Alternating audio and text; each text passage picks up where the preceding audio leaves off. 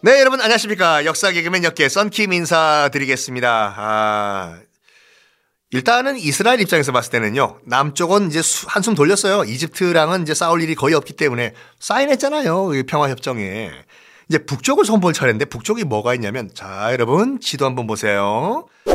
지도를 보니까 북쪽에 조그맣게 레바논이란 나라가 있죠. 덩치 크게 시리아가 있고 바닷가 그 지중해 쪽으로 조그맣게 레바논이란 나라가 있는데 우리나라 한 경기도 정도 크기예요. 지금은 인구가 한 600만 명 정도 되고 이 레바논 수도는 베이루트 여기 레바논에 뭐가 있었냐면은 대규모 팔레스타인 난민촌이 그 당시에 있었습니다. 왜냐하면 이스라엘 땅에서는 팔레스타인 난민이 살 수가 없잖아요. 서한 지구도 그렇고 뭐 가자 지구도 그렇고 이스라엘 본 땅은 뭐 말할 필요도 없고 그래서 국경을 넘어가지고 다 난민들이 살려고 살려고 살려고 다 이주를 한 거예요. 국경을 넘어가지고 피난을 간 거죠. 시리아도 받아주고 이제 요르단도 받아줬는데 그 적극적으로 받아주진 않았어요. 적극적으로 이 팔레스타인 난민을 받아준 국가가 어디냐면 레바논이었습니다. 불쌍하니까 불쌍한 난민들을 계속 받아줬어요. 그 레바논에서 바로 국경을 마주하고 있기 때문에 살려달라고 하는데 애를 업고 와가지고 우리 아들 딸 좀 살려주십시오 하는데 못 들어온다고 하기 그렇잖아요. 그래서 불쌍하니까 난민들을 다 받아줬어요. 네- 레바논에서요. 팔레스타인 난민들을. 그래서 이 거대한 난민촌이 이제 레바논에 형성이 됐거든요. 팔레스타인 난민촌이.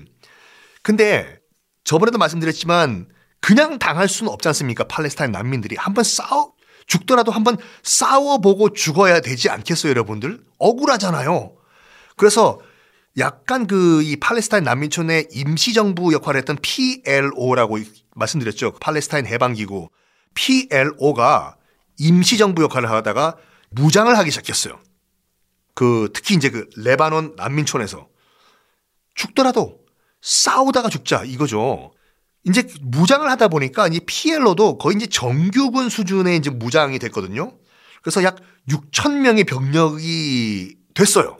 그 레바논 내에 있는 팔레스타인 난민촌에서의 PLO의 병력이 그리고 T-34 전차라고 있거든요.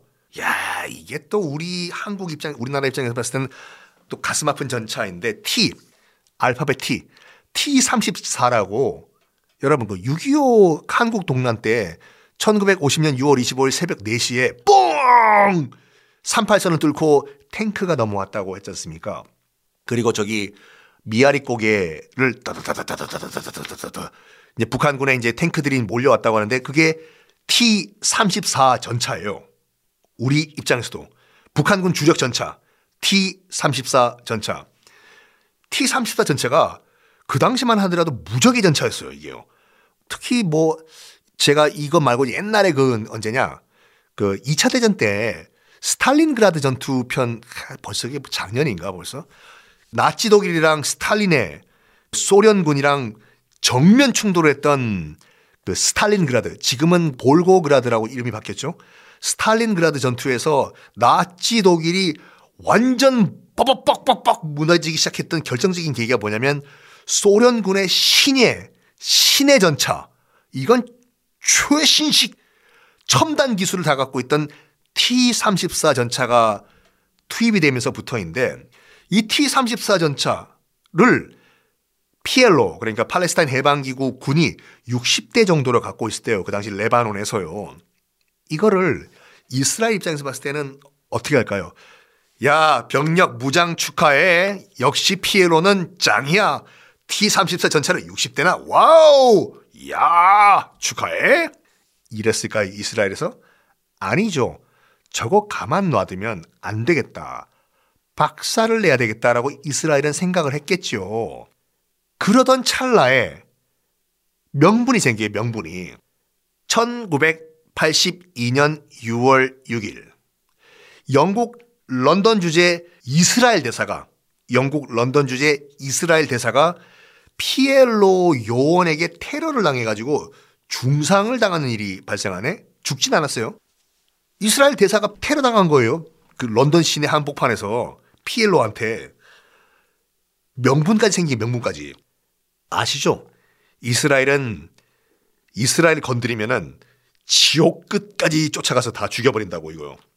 그때 그 민헨 올림픽 검은 구월단 사건도 말씀드린 것 같이 그래 가뜩이나 지금 그 박살 내려고 하고 있는데 명분 생겼네 피엘로 저거 가만 놔두면 우리 이스라엘 안 되겠네 피엘로 박살내자 해서 정규 군사 작전을 펼칩니다. 그 정규 군사 작전 작전명이 아유 참 내가 갈릴리의 평화예요.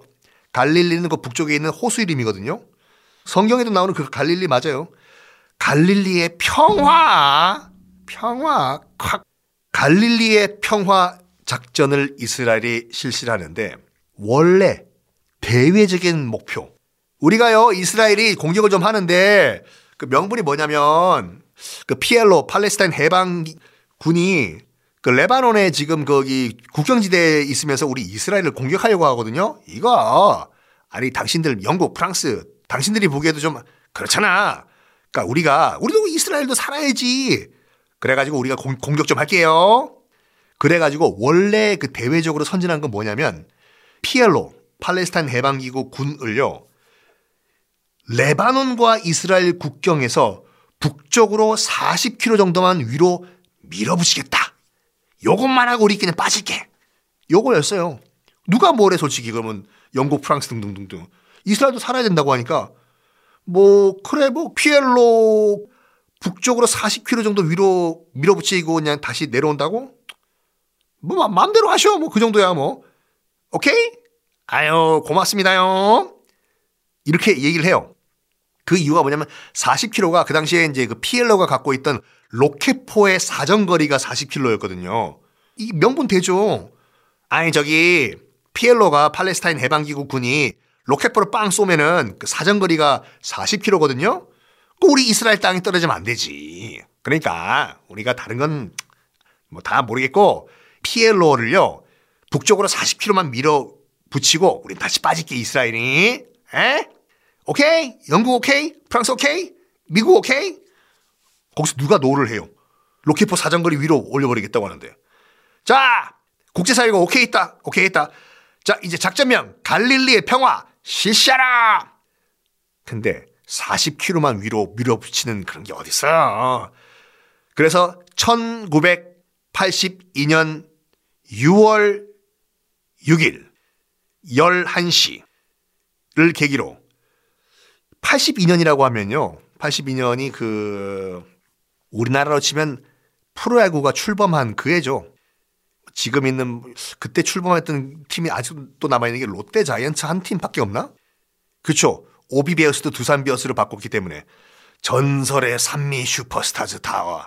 하여간 우리나라가 프로야구가 출범한 그해 82년 6월 작전명 갈릴리의 평화 이스라엘군 정규군 8만 명 1200대의 전차 F4 팬텀기 일제히 레바논 침공에 들어갑니다. 말이 40km지 니들이 레바논 너희들이 감히 피해를 오를 숨겨줘? 어? 둘 다 죽어. 그래서 PLO뿐만 아니라 PLO를 숨겨준 레바논 씨를 말려버리겠다. 어차피 적국 그 아랍 국가이니까 그러면서 뭘 하냐면 레바논 자체가 여러분 정말 조그마한 나라예요. 아까 말씀드린 같이 우리나라 경기도 정도 사이즈거든요. 거기 한 수원쯤에 있는 그 이 수도 수도 베이루트를 메인 공습을 합니다. F4 팬텀기로 이스라엘이 이렇게 지금 그 어, 이스라엘이 레바논을 공, 이제 침공을 했죠. 이게 어 1982년 이스라엘의 레바논 침공이라고 하는데 이런 과정에서 이스라엘이 정말 저지르지 말아야 할 최악의 전쟁 범죄를 저지르고 맙니다. 일명 사브라 샤틸라 대학살을 저지릅니다. 이 대학살은 어떤 대학살이길래 최악의 전쟁 범죄라고 할까? 다음 시간에 공개하겠습니다.